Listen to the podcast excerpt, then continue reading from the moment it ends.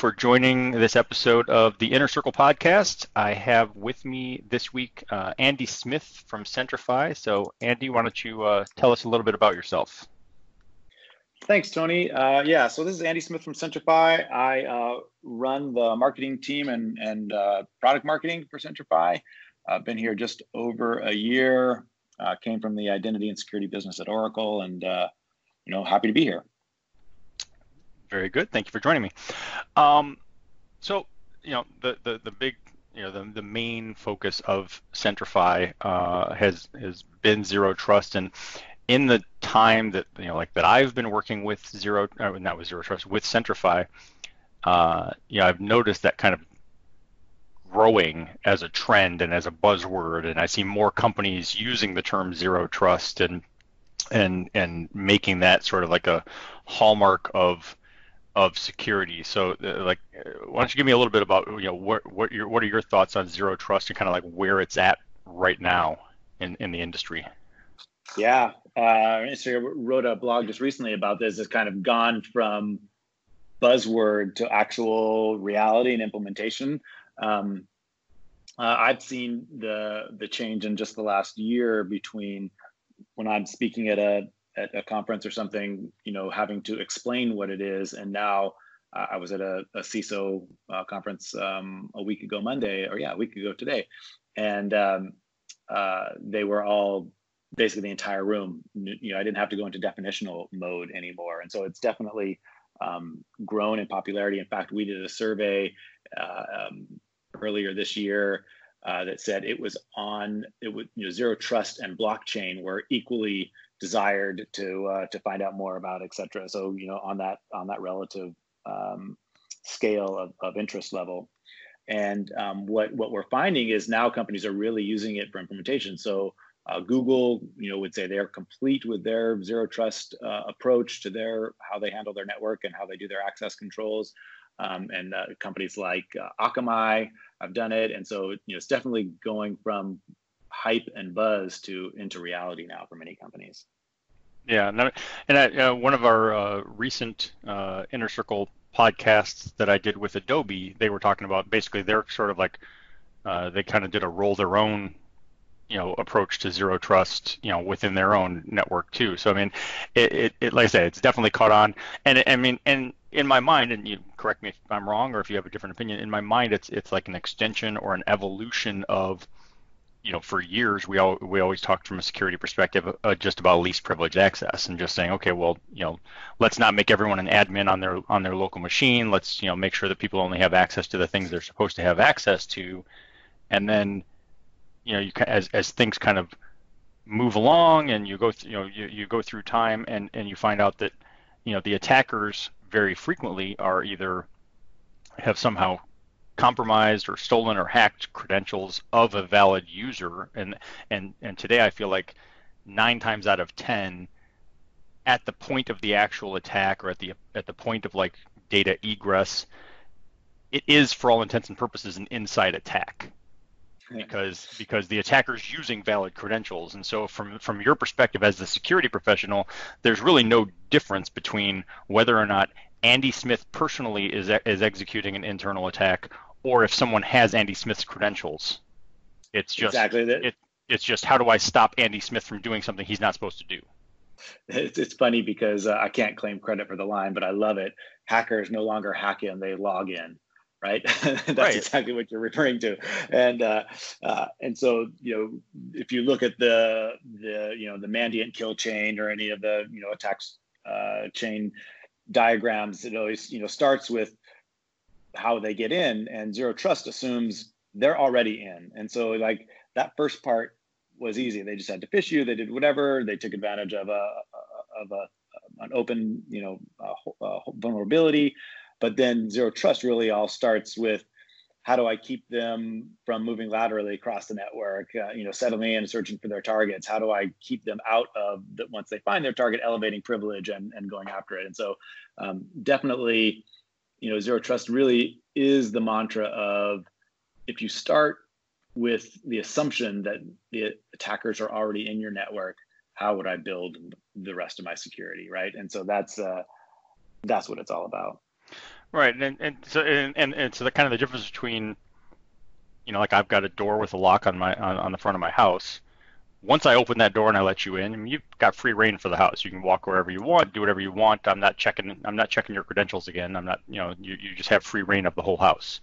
Um, yeah. As opposed to if I were to have a separate lock and a separate door at each separate room, and you know, if you want to get from the living room to the hallway, you've got to you know pass the test again. And if you want to get from the hallway to the you know uh, bedroom, whatever, you know you have to pass the test again.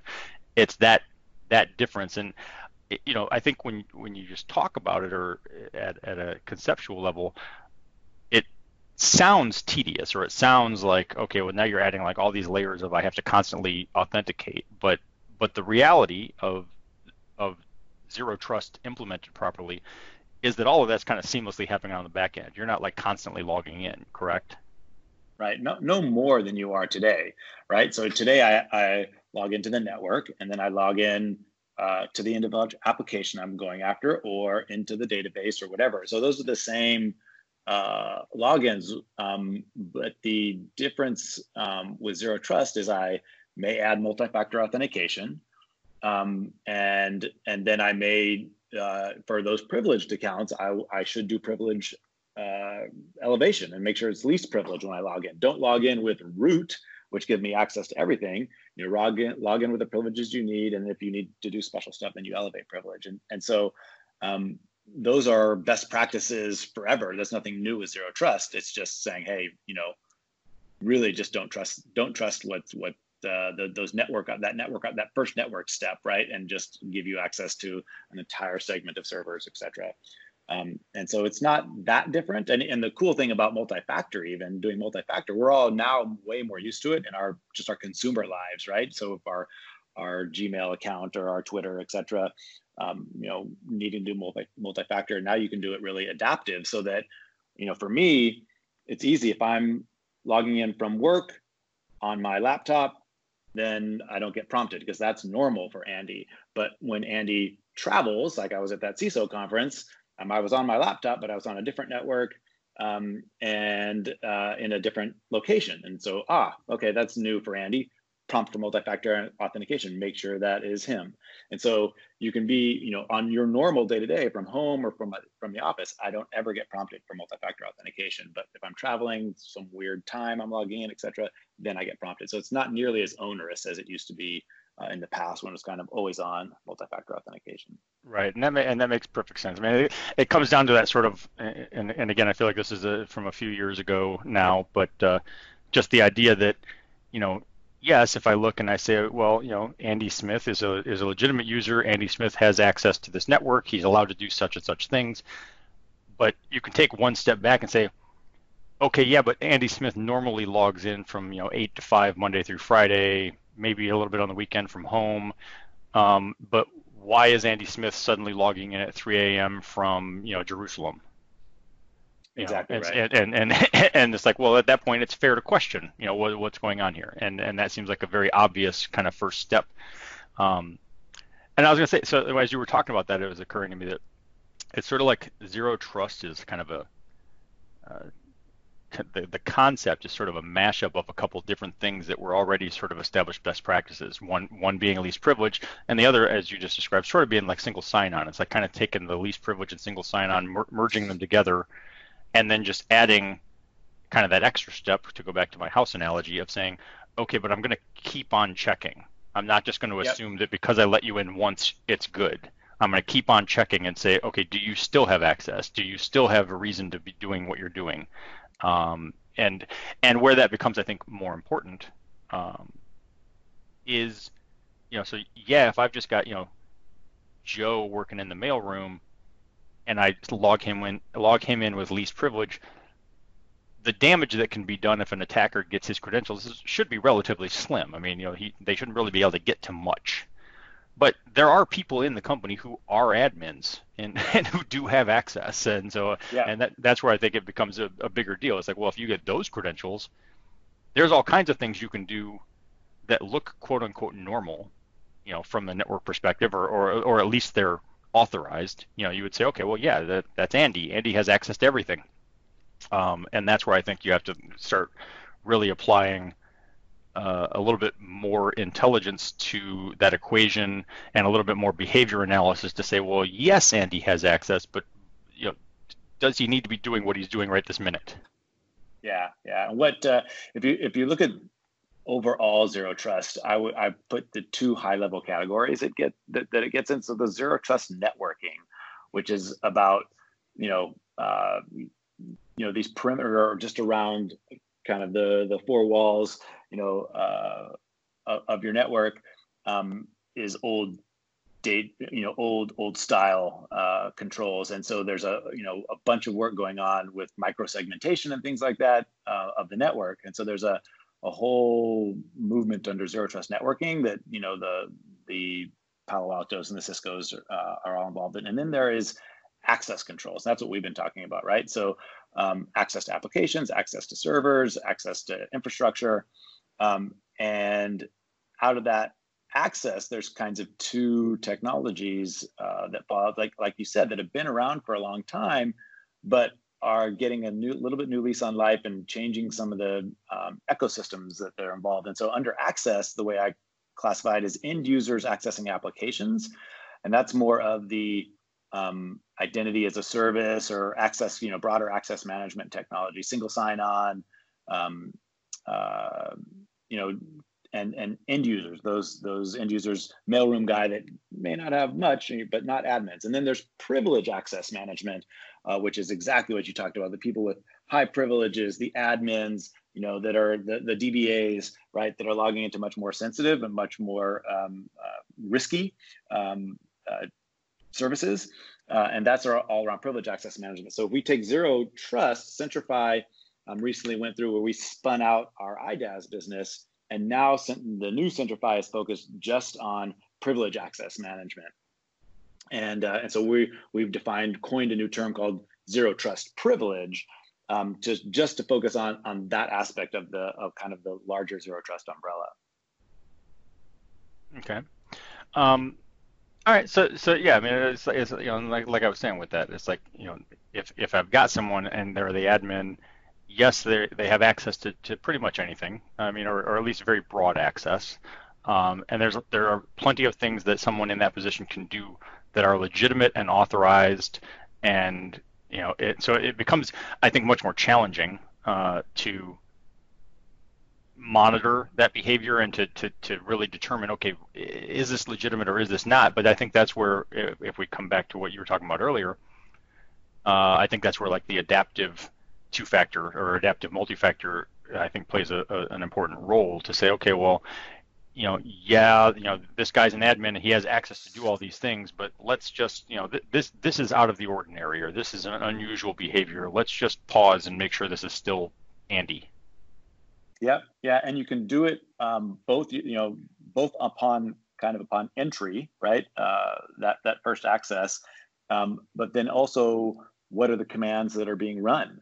Um, uh, you can do file integrity checking to see things you know that are being changed during that session. Because in the in the privilege, what's what's unique about the privilege access management space uh, and and zero trust privilege is that I actually control the session, and so I can look what's going on inside that session, um, uh, what might be going on on the OS um, of uh, uh, of a web server, um, what kinds of queries are being run, and and so I can uh, have access to to data that not just at the access point, but what are the actual commands being run, and is that normal? Uh, if I if I have somebody who's normally a DBA and all of a sudden they're changing web server configs, I can detect that with this this um, you know basically uh, um, user behavior analysis uh, and the machine learning engines, and that's kind of stuff that that never existed before. I mean, you might give it to a forensic analysis who went through days of you know audit logs, but now the technology can do that for you, and that's what's really cool. Right. Yeah, kind of the ability to make those decisions uh, on on the fly um, is cool. Um, so, uh, can you think of, or are, are there any? Uh, and I, we don't have to name names of companies per se, but just recent events, perhaps that that you know where where zero trust might have been, you know, might have come into play, might have helped someone avoid a problem. Well, I, love the uh, the Starwood slash Marriott breach recently, right? That uh, uh, you know those attackers were in for years on the yeah. network, right? And so that to me, that's like the perfect example of uh, of a, a, place where you know if you had assumed that those people were already in, you could have kept them uh, out of those databases. Um, and so you know definitely a need for zero trust. Um, the uh, another interesting use case uh, is about third party access. So it was the uh, Atrium uh, breach a couple weeks ago. Um, they have a, um, a third party billing provider that they had uh, health records and you know patient records with, um, and it was the third party that got breached. Um, and so it, that one pointed out that you know also part of zero trust is uh, thinking about your supply chain, right, and and making sure that they're having some of the same kinds of controls. Absolutely. I mean, and that's and that's not even again that that's a, that is a concept that's not new per se. I mean, I think it's it's gotten more attention lately, especially after like the the Target breach, you know, where you have you know third party you know contractors and and and that becomes the the way in. But even you know 15 you know going on 20 years ago uh, when when I was you know working more in the trenches uh, on the security consulting side. Uh, you know, even then I was looking at, you know, I was working with customers like General Motors and saying, okay, well, General Motors itself, yeah, yeah, we're pretty secure. But, you know, General Motors is dealing with hundreds of suppliers yeah. and, and vendors who are all, you know, getting some level of access. And, and if I'm an attacker, uh, it's a lot easier for me to go after some small contracting shop that's just providing, you know, coffee to the break rooms at General Motors, who for some reason has network access, uh, you know, than it is to go after General Motors itself. Yeah, yeah, and it really is the you know, as you said, you know, th- these types of controls and and privilege management in general is not new. Um, uh, but what's new is uh, the environment that, with, that I'm in and the number of attack surfaces. So, you know, uh, 10 years ago, it was servers and databases and network devices, but those were all inside your four walls of your network perimeter. Well, then comes the advent of cloud, so stuff starts moving outside the network, and I'm, uh, you know, my the deperimeterization of the network in a sense. Uh, then comes big data, so I have way more data than I ever had before. Then comes DevOps, which automates a bunch of things. You know, it's no longer humans logging in; these are services talking to each other. Uh, and then things like microservices containers, where it used to be, you know, one human access, you know, one or a couple of humans accessing a server, to now that is hundreds or thousands of microservices or containers. So the the things, the amount of things you have to protect is more than ever before. It's just a much more dynamic environment. All those are new attack surfaces uh, for the hackers to go after. Uh, and there's more outsourcing. Uh, you could you could add that to the mix, and right, and all as we just talked about, those are all different than 10 years ago, and that's really why you had to move from legacy, what we what we defined as kind of legacy PAM was good enough. Put shared accounts up in a vault and rotate the password, stuff like that. That was good enough when everything was all inside your four walls. But with all these new attack surfaces, you need to be much more uh, dynamic and take the zero trust approach.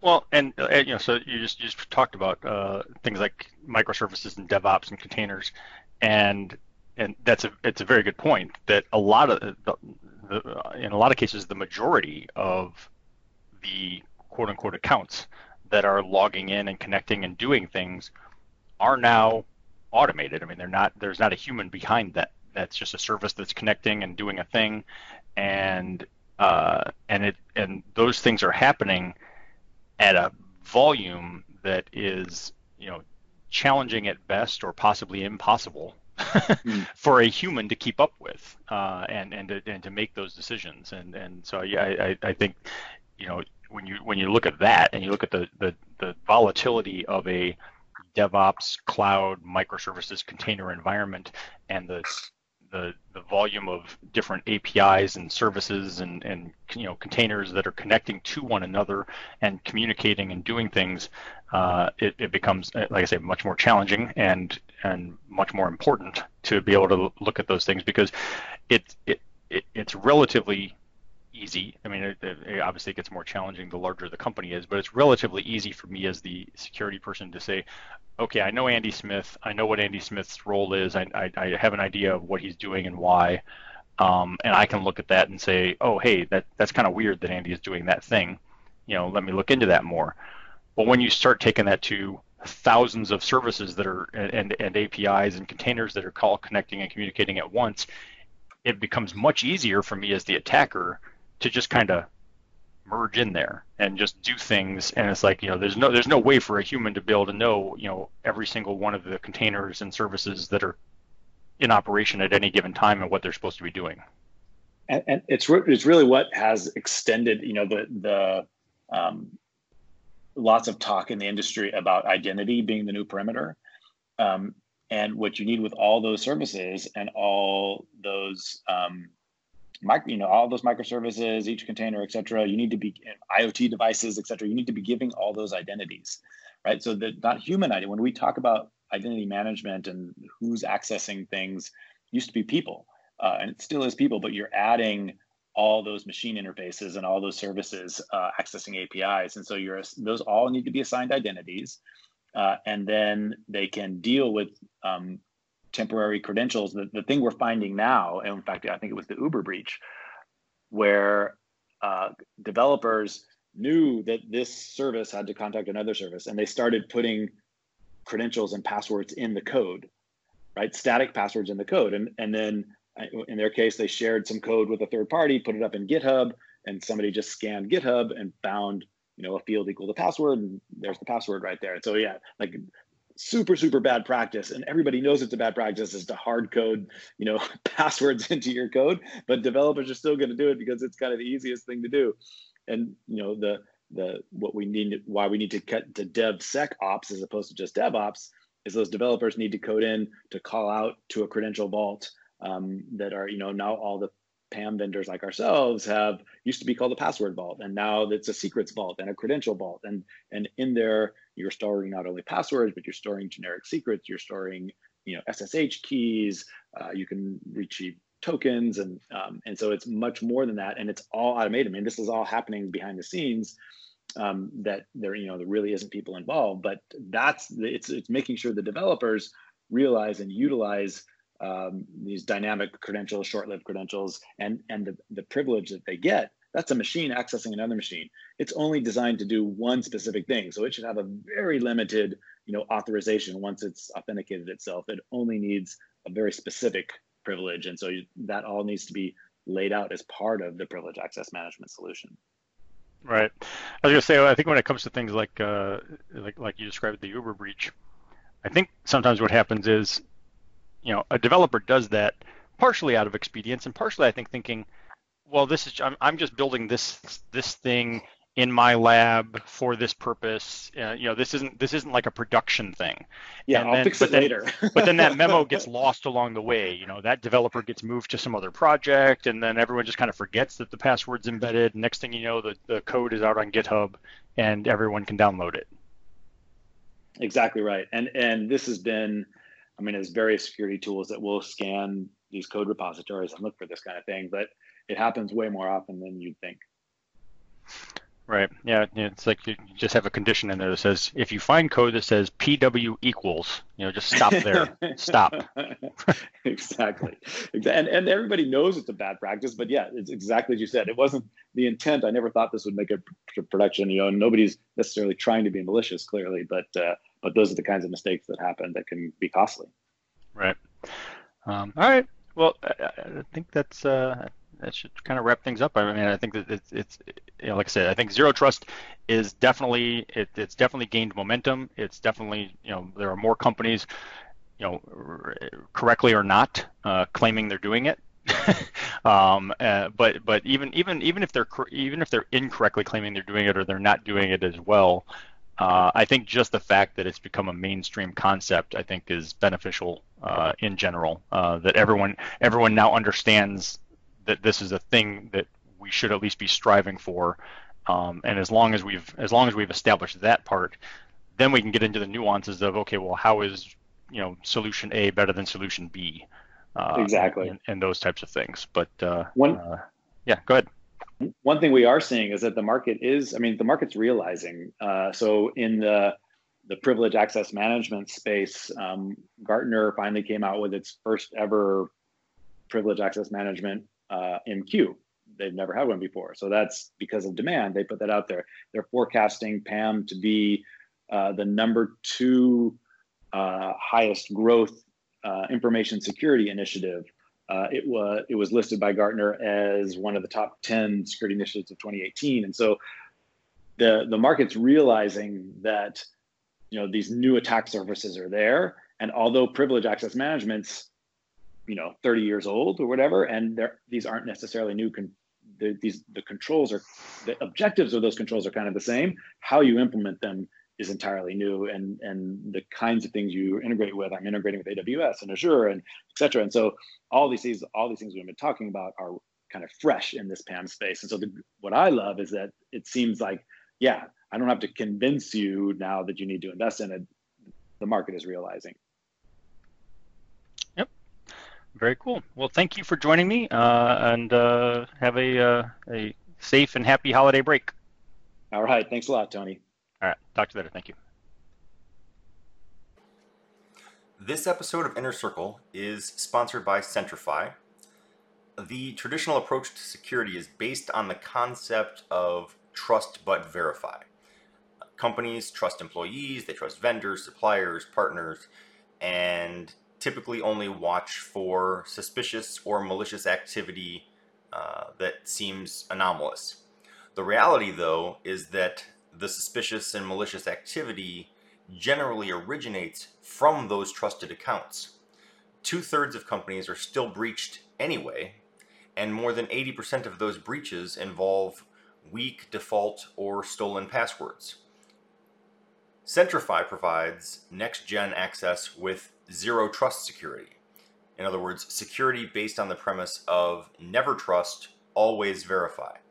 You can click the Centrify logo at the upper right of the Techspective website uh, to learn more, or visit directly by going to centrify.com. That's C E N T R I F Y.com. Go check it out.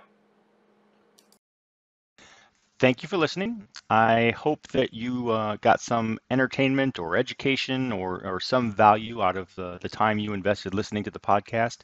I would really appreciate it if you would give me that feedback and let me know what you like and what you don't like, either in the comments uh, on the on the blog post on Techspective or uh, review the uh, podcast in iTunes. Um, but regardless, uh, again, I just really appreciate you taking the time to listen to this podcast. Thank you.